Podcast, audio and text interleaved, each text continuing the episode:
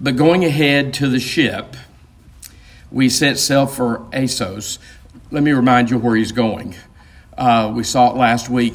He's, he's in Ephesus, he's in Macedonia, nor- northern Greece. He's collecting money to take uh, a gift back to Jerusalem. Uh, the Jewish Christians uh, are having a tough time. We think there's been a famine in the area. Uh, so Paul is taking aid collected from the Gentile world, taking aid to uh, the Jewish Christians there. Again, we see a beautiful thing that he's doing. He obviously is helping the Jewish Christians with charity, but he's also working to unite the Jewish Christians there in Jerusalem with the Gentiles uh, that are coming to Christ through Paul's ministry. Uh, in Greece and Turkey, and we saw that he even he's even taken a group of Gentile believers with him to Jerusalem. Uh, he, he's working on the unity uh, of the church. That's where he's heading. Uh, we mentioned last week that beginning at chapter 20 through the end, uh, things change. Beginning at chapter 20 through the end, Paul is making his way to Jerusalem. He's making his way to Jerusalem. He's going to say several times he's going to suffer and perhaps die as a result of it. So you should be thanking Jesus when you think about this text. It, it, feels very similar. He knows that it's not going to end well for him in Jerusalem, um, but he's, he's chosen to do that. So that's the journey he's on. So back to 13, but going ahead to the ship, we set sail for Assos, intending to take Paul aboard there. Again, this is a we section, so Luke is here with them at this point, intending to take Paul aboard there, for so he had arranged, intending himself to go by land. And when he met us at Assos, we took him on board and went to um, Mytilene. Uh, just a piece of trivia that is one of the major cities on the island of Lesbos. If you don't know about the history of the island of Lesbos, go Google it. Um, the, the history of the island of Lesbos, from which we get the word lesbians, um, has been more prominent in our era than it probably was in Paul's era. But that's where that concept comes from, the Isle of Lesbos there, off of, off of uh, the, the, Turkish mainland. So um, that's where he's at right now. Again, Luke is a meticulous historian, and when he gives you these names, particularly the first community that read this book, they, they knew these places. So Mytilene, they, they knew something about. Verse 15, and sailing from there, we came the following day to Chios. And again, I don't, I don't know what they were doing in high school when you were in high school, and I don't know how many classics they're teaching any longer in high school. But Chios is the um, reputed birthplace of Homer. You probably have heard of him. The next day, we, we touched at Samos. Um, Samos is uh, the home of Pythagoras, the famous uh, mathematician. So these are all famous places in Paul's day. Um, so they touched at Samos, and the day after that, they, we went to Miletus. Miletus was a large, thriving city um, in Paul's day there on the coast of Turkey. I visited there one time. There's nothing there now except amazing, amazing ruins. Um, there's amphitheater. There's amazing ruins there. That's all that's there now. But it was a thriving city in Paul's day. So this is this is where they're heading to, and this is where he's going to meet with Ephesian elders. Verse 16, for Paul had decided to sail past Ephesus so that he might not have to spend time in Asia, Asia Minor, the province. That's the name of the province according to the Romans. For he was hastening to be at Jerusalem, if possible, on the day of Pentecost. Uh, he didn't make it for Passover, so of course, Pentecost is 50 days after Passover. It's a Jewish holiday. Pentecost is. Uh, it was on that Jewish holiday of Pentecost when the Holy Spirit fell on the church there in Jerusalem. So it's now a Christian holiday also. He wants to make it to Pentecost. And um, he, he's cutting it pretty close. But again, notice Paul's Jewishness. He wants to make by Pentecost. So he doesn't stop at Ephesus. And we, you, we've talked a lot about Ephesus. That's the place where Paul spent the largest amount of time in one place, was at Ephesus. It's a major, major city in Asia Minor.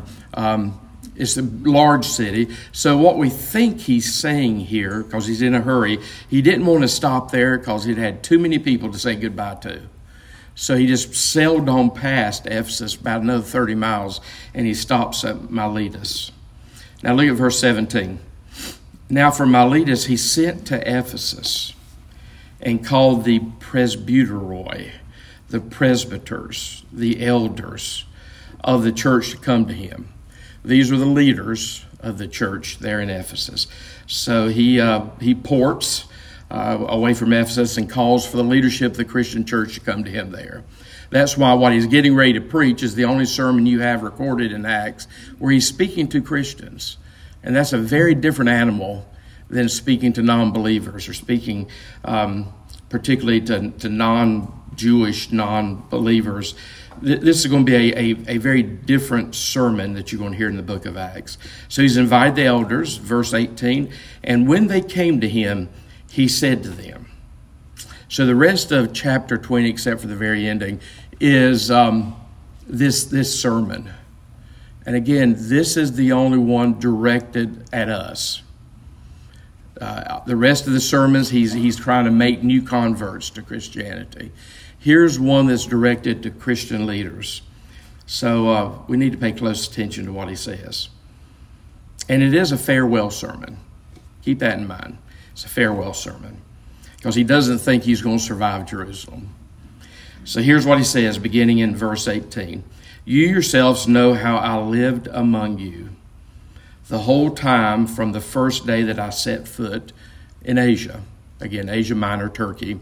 And he spent the bulk of that time in the city of Ephesus. Verse 19 Serving the Lord with all humility. Again, humility is. Uh, one of the primary, uh, one of the basic core Christian convictions, attitudes, lifestyles. Uh, humility was not respected among the Romans. They thought humility was a sign of weakness. Uh, the Romans didn't understand that, and that's part of what they would not receive in the Christian faith. Both humility and agape were not values among the, the powerful Romans. I'm not sure for a lot of people in our culture that agape, God's kind of love, and humility is a value in this culture.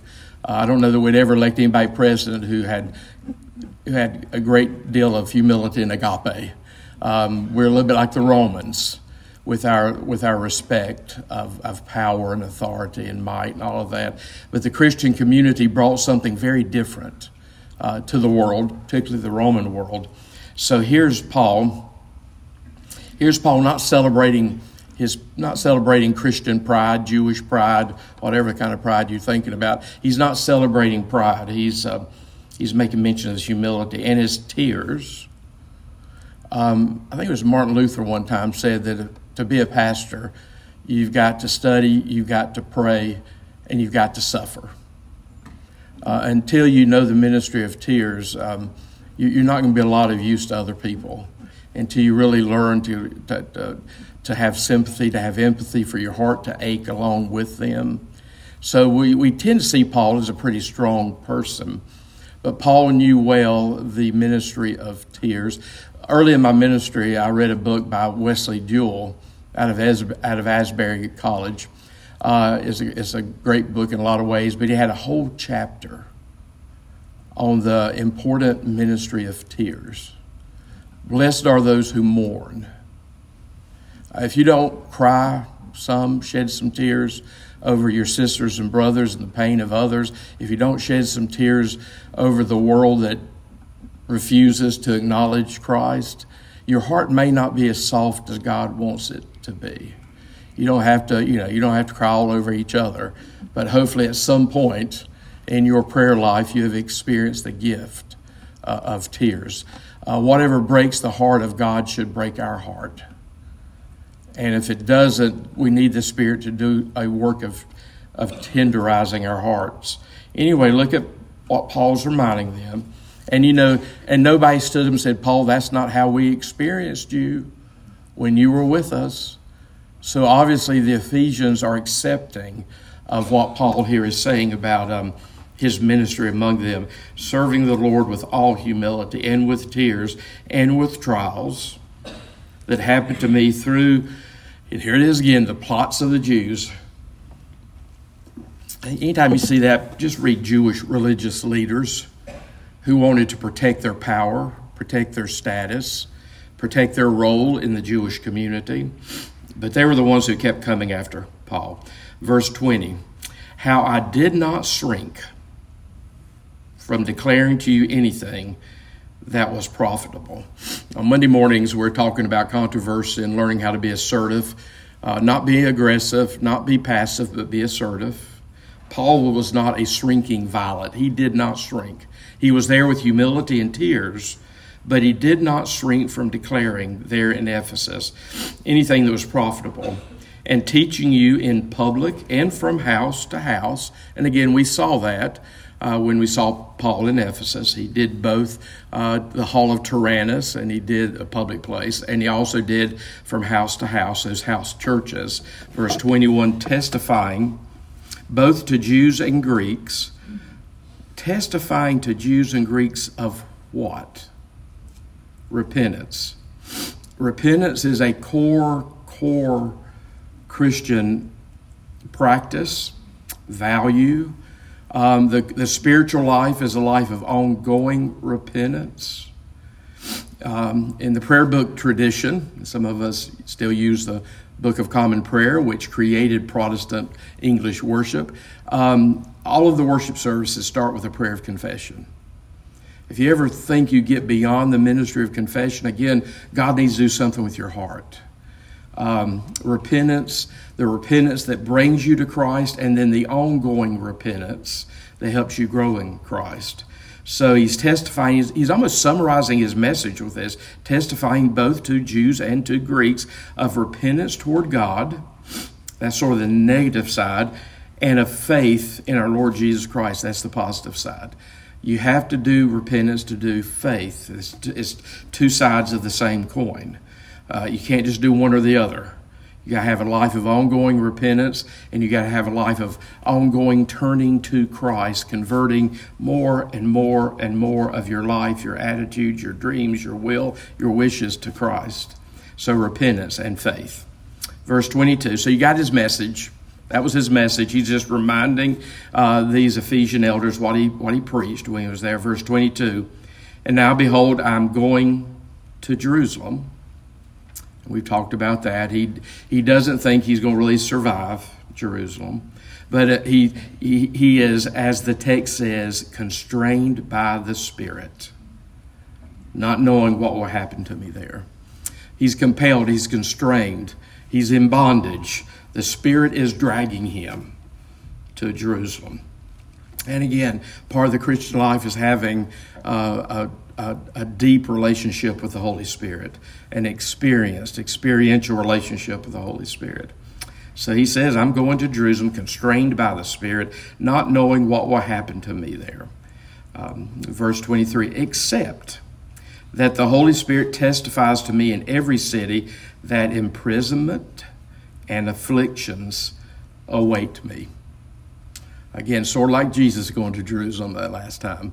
Uh, Paul feels and senses the same thing. Most of us would avoid imprisonments and afflictions like the plague. Paul is compelled, he's called to those imprisonments and afflictions. He's, he's joyfully following the lead of the Spirit. You know, we spend most of our life exerting a whole lot of energy to find our way to comfort and pleasure. And that's just not the Christian lifestyle. We try to take the road less traveled. We try to make sure that we complicate our lives. We, um, we try to make sure that the Spirit keeps drawing, drawing us in to work. Um, you know, we're doing kingdom work here in this world, and if we're not doing kingdom work, uh, life can be pretty comfortable. Kingdom work will get us in trouble. Kingdom work will get us in trouble with the culture. And you see that in Paul throughout the New Testament, throughout Christian history. So he knows, he feels strongly that imprisonment and affliction is what is awaiting for him in Jerusalem. But he still is convinced he's going to take that charity, that aid to the Jewish Christians in Jerusalem and see, and see what, what comes of that. Verse 24. Now, watch this. This, this, this will not, this, if you make this as a, um, if you write your book on this, it will not be a bestseller self help book. Verse 24. But I do not account my life of any value, nor as precious to myself if only I may finish my course and ministry that I received from the Lord Jesus to testify to the gospel of the grace, grace of God. So uh, again, that, that's a core Christian attitude. You see it being exhibited here in Paul. This is the important stuff he's saying to these Christian leaders in Ephesus. He's called them outside the city of Ephesus because I think he wants to spend this quality time with them, making sure that they hear it, making sure that they understand it. I think it's Stephen ministry training, and I commend Stephen ministry training to you, and I, I commend Stephen ministers to you if you're going through some transition in your life. But in Stephen ministry training, one of the things they teach is, I believe it's seven times maybe five, I think it's seven times. Human beings don't really hear it till you've heard it seven times. And as a person who's preached for 38 years, I get that. You know, I remember when I first went into ministry, they used to say that people heard only about 70% of what you had to say. That number has declined rapidly in modern era with, with social media and how, how, how stimulated we are. We just don't hear that. We have spiritual blindness, we have spiritual deafness, and that's why I can hear people who sit in churches all their life.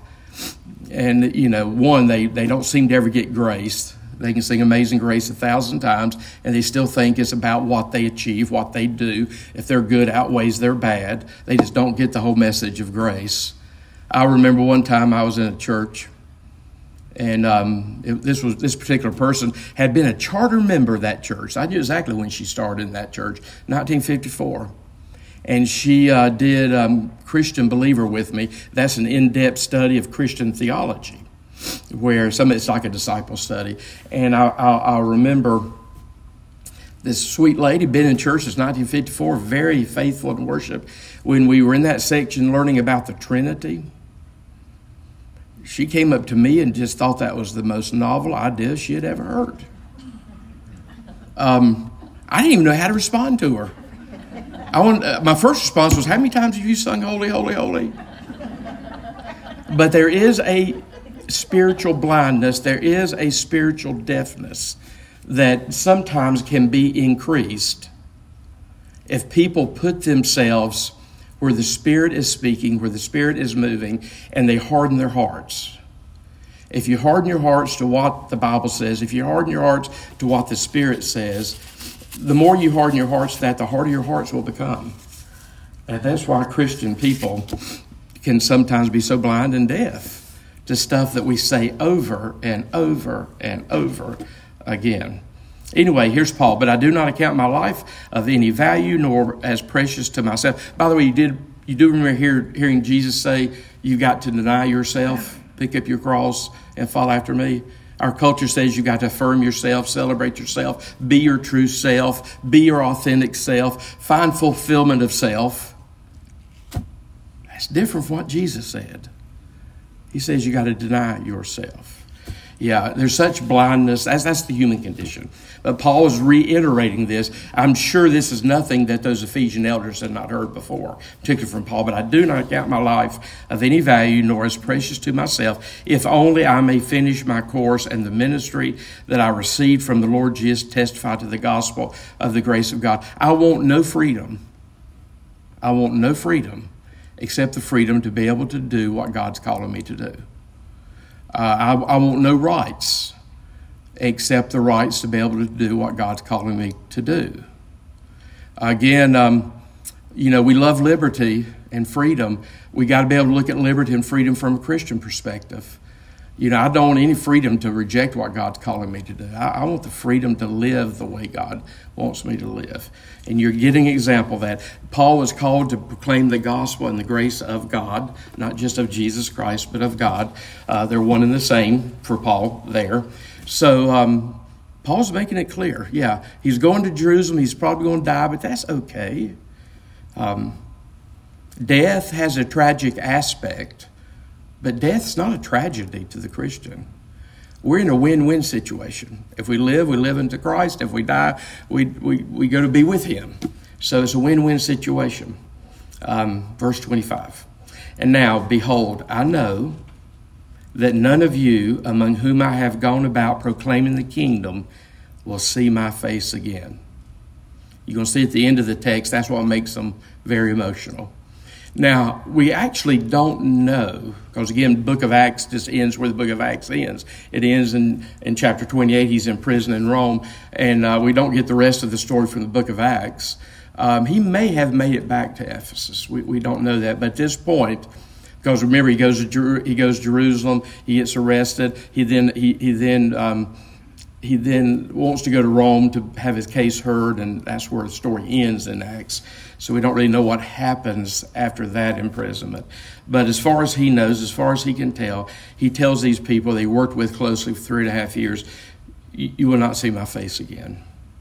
Verse 26 Therefore I testify to you this day that I am innocent of the blood of all. In other words, what he's saying, he's quoting Ezekiel. What he's saying there is, I've told you the truth. Now it's up to you. So your blood will not be on my hands. He's referencing like the watchman in the tower in the book of Ezekiel. You know, he's told them the truth, and now the ball's in their court. If he had not told them the truth, if he just had told them, don't worry, be happy, live your best life now, it's all about the power of positive thinking affirm yourself. If he had just told them that stuff and left them in ignorance of the truth, yeah, then their blood would have been on his hands. Uh, but he says, I've told you the truth. I've told you the truth, and that's that's why I'm innocent of the blood of all. For I did not shrink from declaring to you the. And the next phrase is really important to me. He declared to them the whole counsel of God you know, some preachers preach some parts of the Bible real well. They don't declare the whole counsel of God. You know, um, you know, in particularly in the West, particularly in the West. And by the way, I loved worshiping with the Africans in Rwanda. It's not there, but in the West, um, a lot of preachers just preach part of the counsel of God. You know, they'll tell you about the love of God, they'll tell you about the mercy of God, they'll tell you about the grace of God. They won't tell you that somebody had to shed blood to, um, to bring about reconciliation. They won't talk about wrath. Um, you know, as a parent, I hope, most of you, many of you have been parents, uh, as a parent, you should know, I'm sure you, when, in your better moments, you had both a love, loving side and a, and a wrathful side in raising your kids. If you only had one of those sides, you were an unbalanced parent. Um, yeah, a lot of a lot of preachers can preach for decades, and uh, they, they present just an unbalanced view of God. What they say is not wrong. They just don't present the whole counsel of God.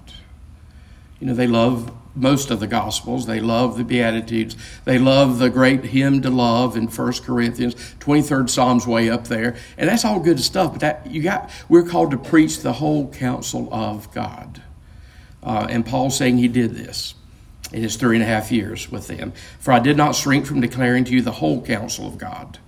Verse 28 Pay careful attention to yourselves. I see some people that pay more attention to their neighbors than themselves. Pay careful attention to yourselves. Um, you know, don't worry about your neighbor's sin. Focus on your sin for a little while. Focus on your life of ongoing repentance. Make sure you you are right before God. Make sure you are you have received the truth and you're living according to the truth.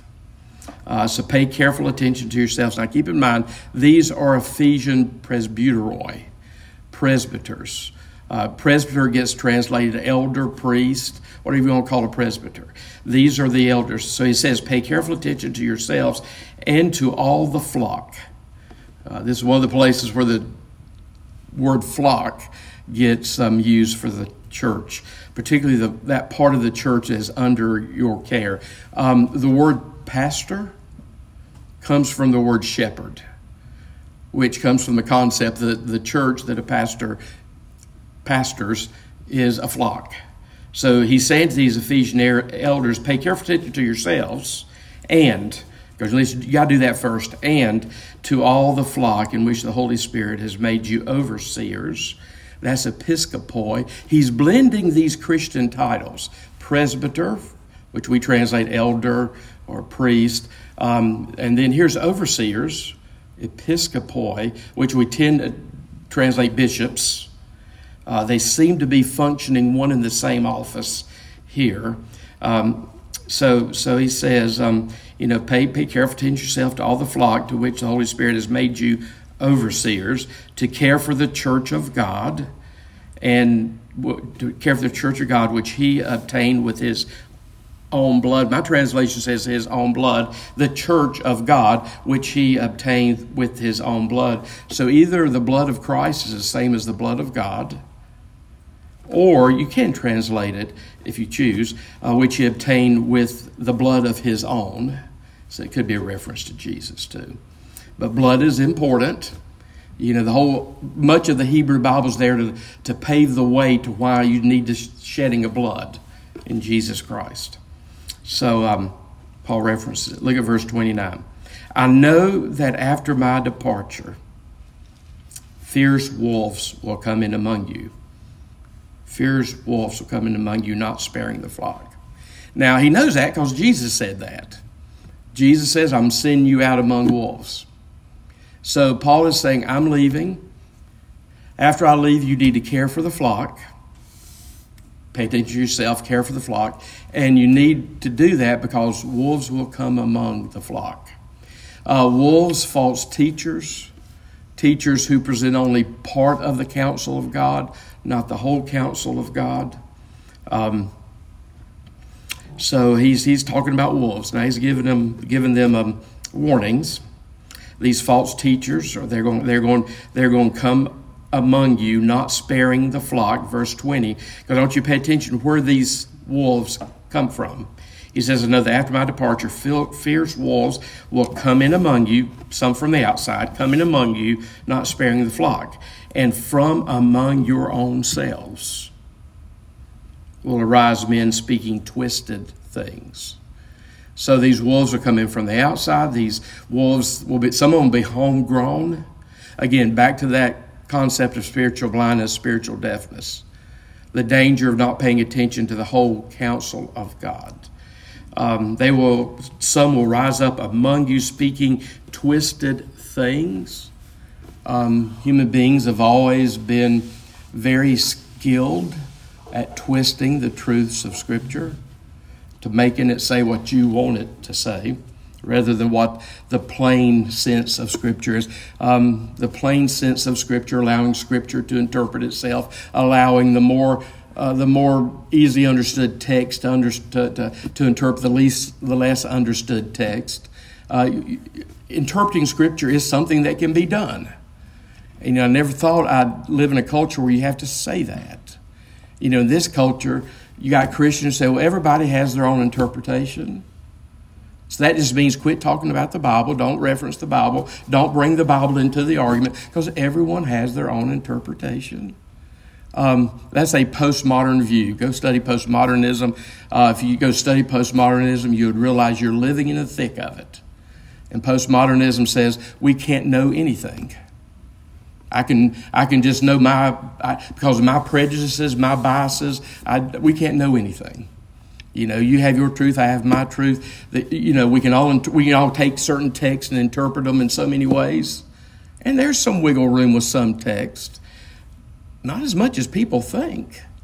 I mean, you know, when I don't know, I don't, I can't read what Paul's saying here and says, well, Paul really is all about the power of positive thinking.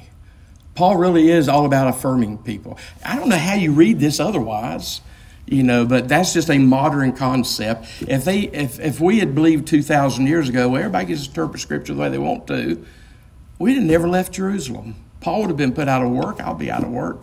I mean, the Christian faith has been built. We have creeds, we have doctrines.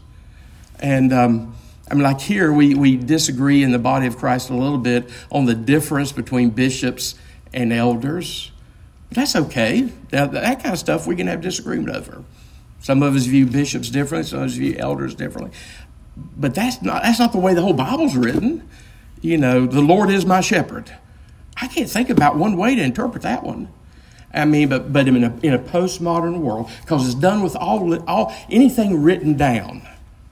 You know, you can't, even, you can't even study history in a postmodern world because if you have a text, let's say from Josephus, talking about the Jewish wars, postmodernism say you can't understand that text. The only thing you'll know from reading that text is you'll know what Josephus thought. There's no, there's no basis in reality. And you have to read stuff critically sometimes. Sometimes you get a little more of Josephus than you do of history, but sometimes you get some history. Uh, the Romans did destroy the temple. There's no way around interpreting what Josephus says about that. The Romans did destroy the temple. So it's easy to twist things. Um, but the Bible is not a, a secret code. God didn't give it to us as that. That's why in every Christian tradition, we have statements of faith as to how we view the Bible. And again, they're ignored in the West right now. Go to our website, look at our statement of faith, and you'll see a, a basic article there about what we believe Scripture to be. It is sufficient, it is authoritative, and it, it, it, is, it is complete, sufficient, and authoritative in faith and practice. I mean, you know, people just act like people started reading the Bible last week sometime. And the Jews have had it for 3,000 years, and we added the New Testament 2,000 years ago. So we sort of knew how to do this. That's why we can look at some teaching, some preaching, and say, that's twisted. And we can have enough sense to say that. And Paul's saying that some of these wolves are going to come among you. They're going to some develop among you, and, and they, they are going to be speaking twisted things to draw away the disciples after them. Therefore, be alert. Remember that for three years I did not cease night and day to admonish everyone. And there it is again with tears. When you think about Paul's ministry, I don't know that tears is what comes to mind, but uh, here he's mentioned it twice as he's speaking to the Christian leaders here. I mean, he wept over the disbelief, he wept over the immorality. Uh, Charles Haddon Spurgeon, one of my favorite preachers from the 1800s. He was the prince of the pulpit, had the biggest church in London, Metropolitan Tabernacle. Uh, his preaching has held up over the last hundred years. I still get blessed when I read anything that Charles Haddon Spurgeon wrote. He always told, he even he developed a preacher school at one point.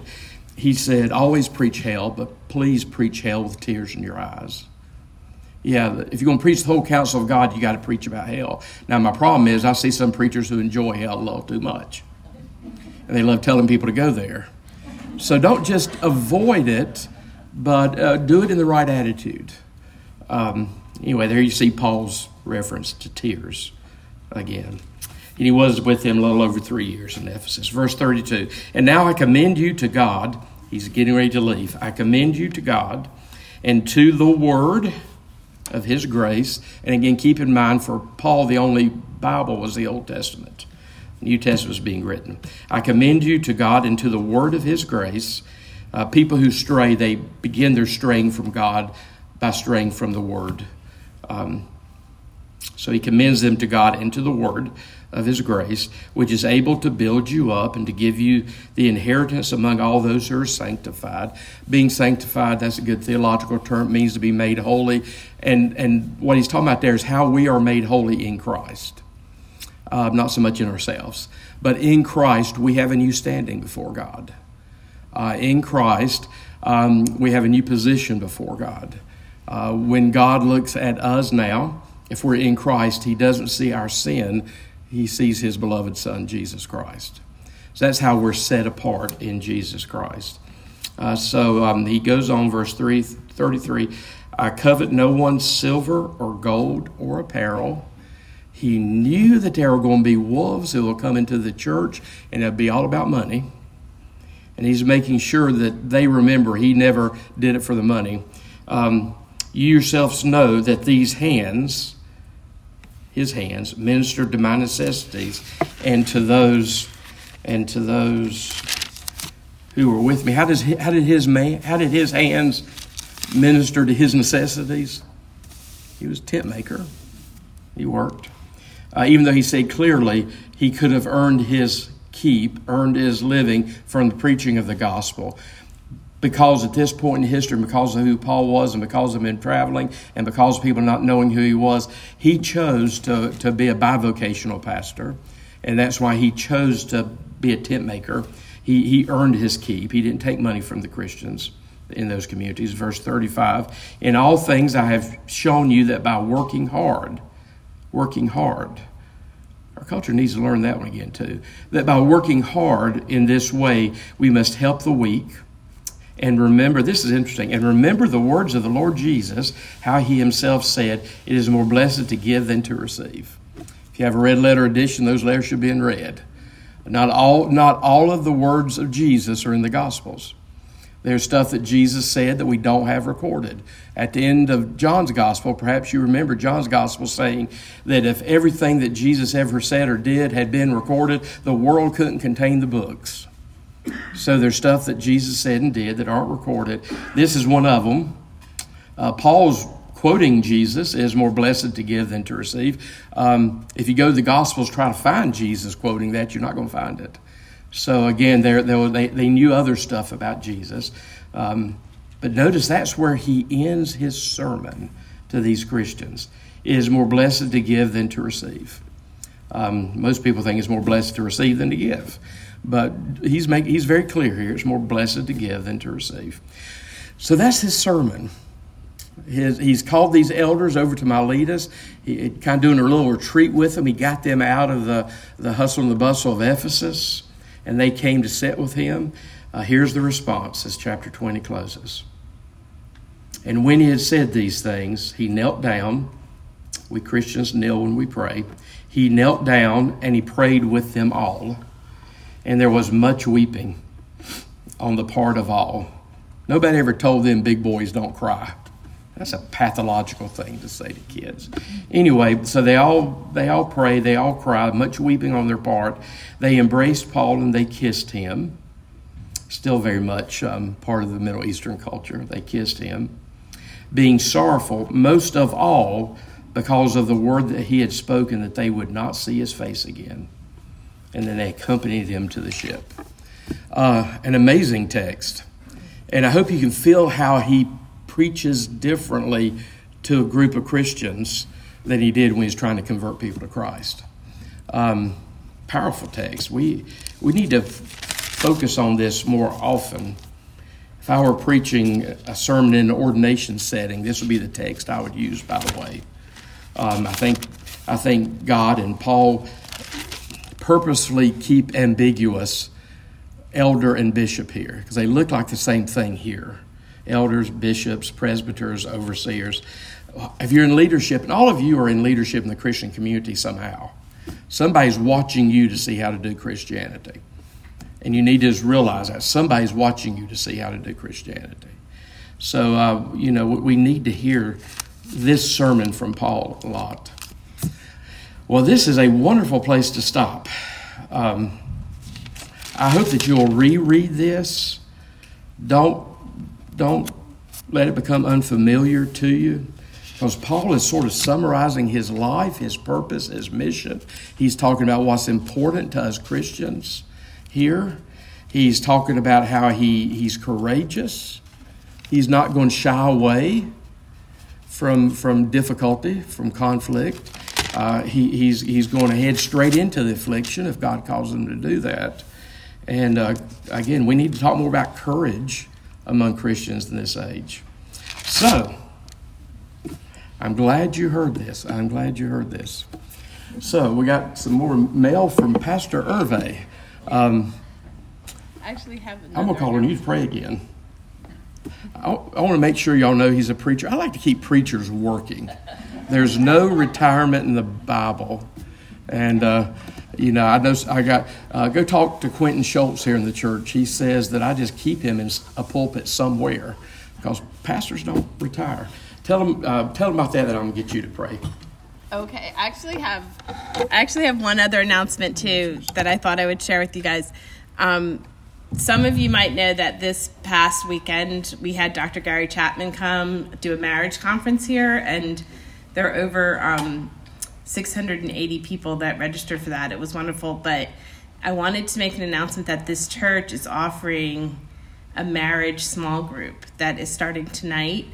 But the actual first session is not going to start until next Wednesday night. So if you know anyone who would like to be a part of that, they don't have to belong to this church. Um, and it can be right now we have leaders that are um, a couple that's older a couple like my husband and i um, and then a younger couple so leading a lot of different age couples are going to be leading these small groups and um, we would love for couples of all ages to become part of it and it will be for five sessions so the official first session of the five will start next wednesday night and if people want to register um, it's free to register.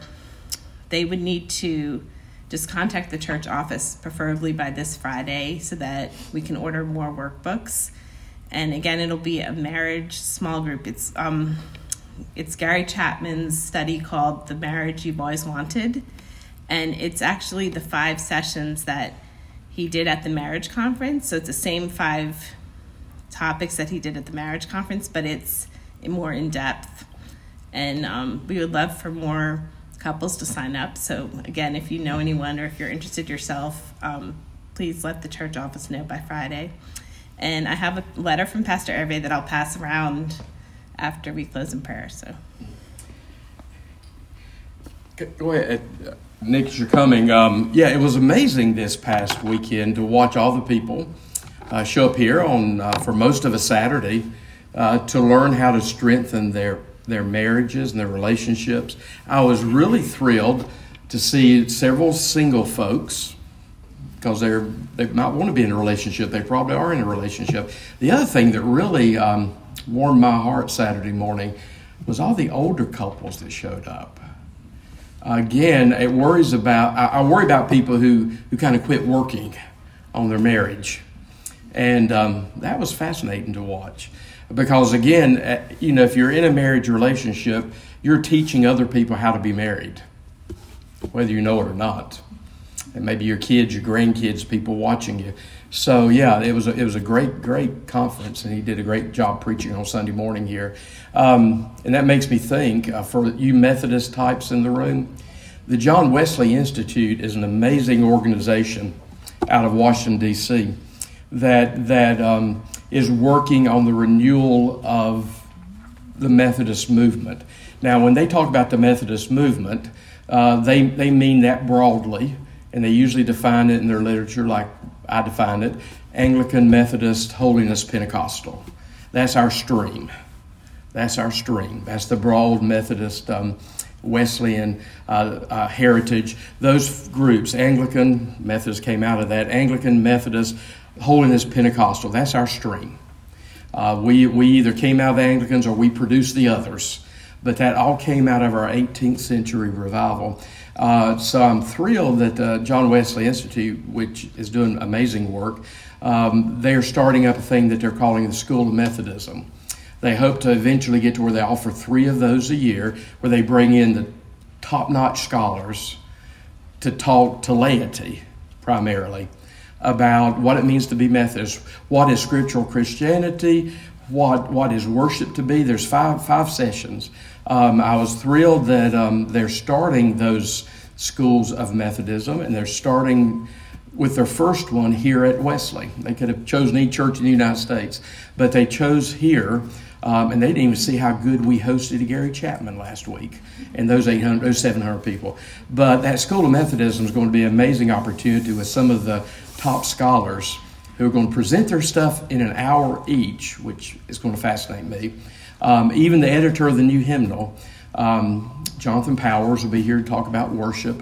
Um, uh, but it's going to be a great experience. Um, it's very affordable. You get you get lunch on Saturday. Registration I think is twenty five bucks. All of these great scholars are being flown into High Point.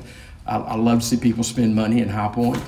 These great scholars are flying into High Point to spend that Friday night and Saturday to like three o'clock together. Uh, we still have quite a bit of room left because we can accommodate 300 in there or 1,000 upstairs, but we can feed. Well, Sunday, uh, this past weekend, we fed 650 people in less than an hour. So um, that's not easy, but we, we found them places to sit. But anyway, we'll be hosting the School of Methodism. I, I, I'm excited that people from all around the region will come, but um, I'm even more excited people that I know will come.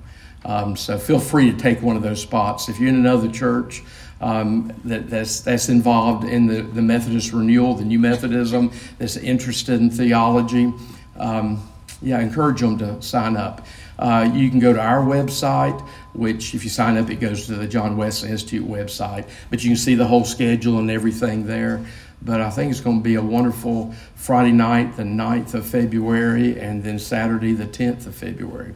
So, yeah, we've been printing that for a month now, so you probably have that, have that committed to memory. But if not, start committing it to memory. And I'd love to have a lot of the High Point community and surrounding churches here for that. Preacher, would you pray us out? Sure. Thank you. Let us pray. Oh Lord God, we just come to you now thankful for this word, for Jeff's teaching. I pray, Lord, that we will each ponder this sermon, read it again, study it again, look and see how we apply our lives to it and how it drives us to be better. We pray now, Lord, for your wisdom your strength to guide us through this day, through this week, that we may be the disciples that you have called us to be. Let us now go in your peace. In the name of Jesus Christ, our Lord and Savior. Amen. Amen. See you later. Thanks, Nick. You're welcome. Everybody doing well in your part of the world? yeah, yeah. Livy's recovering from